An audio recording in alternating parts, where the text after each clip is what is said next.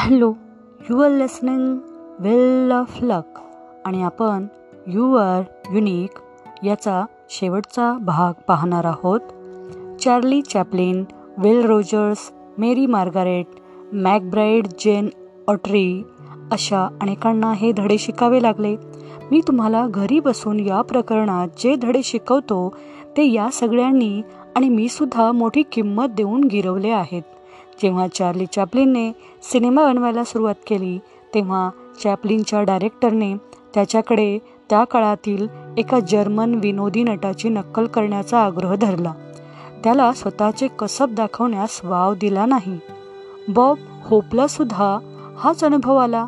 अनेक वर्षे गाण्यात वाचण्यात घालवून सुद्धा जोपर्यंत त्याने स्वतःची स्टाईल वापरली नाही तोपर्यंत काहीच हाती लागले नाही. विल रॉजर्स एका छोट्या मनोरंजनाच्या कार्यक्रमात दोर गुंडाळ्याचे काम कित्येक वर्षापर्यंत करत होता. जेव्हा त्याच्या विनोदी संवाद साधण्याचा दैवी देणगीचा शोध लागला तेव्हा त्याला दोर बांधताना संवाद मिळाले.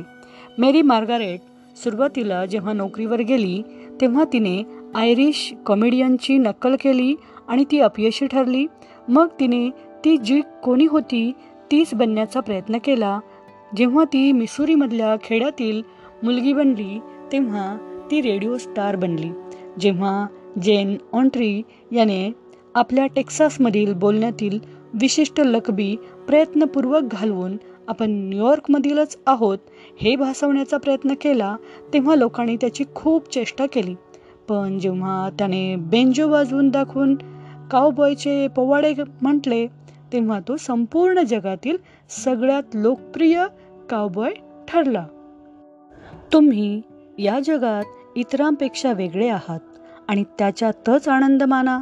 निसर्गाने तुम्हाला जे काही दिले आहे त्याचा पुरेपूर वापर करा. सगळीच कला आत्मचरित्रात्मक असते. तुमच्या गळ्यात जे गाणे आहे तेच तुम्ही म्हणू शकता.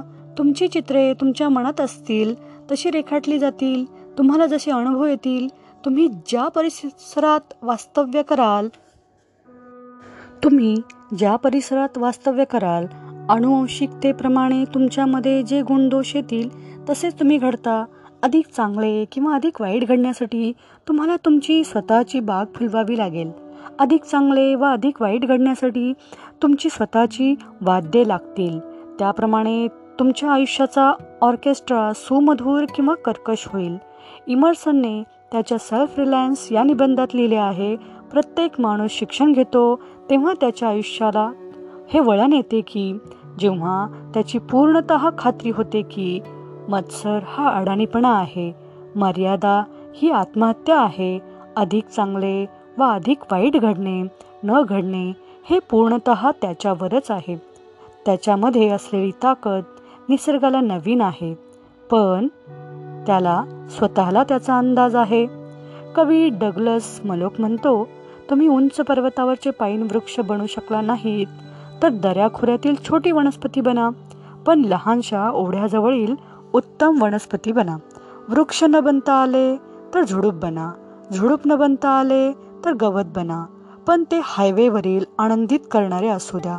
तुम्ही सुगंध देऊ शकला नाहीत तर बास मासा बना. पण सुंतळ्यातला सुंदर मासा. आपण सगळे जहाजावरचे कॅप्टन बनू शकत नाही. उरलेल्या लोकांनी खलाशी बना. करण्यासारखी खूप मोठी कामे आहेत. तुम्ही राजमार्ग बनू शकला नाही तर छोटीशी पायवाट बना. सूर्य बनता आले नाही तर तारा बना. तुमचे यश किंवा अपयश आकारावर अवलंबून नसते. तुम्ही जे काय कराल ते उत्तम करा. आपल्याला शांती हवी असेल आणि काळजीमुक्त व्हायचे असेल तर तसा मानसिक दृष्टिकोन अंगी बाणवला पाहिजे. आपण इतरांची नक्कल करू नये. स्वतःला ओळखा आणि स्वत्व जपा. थँक्यू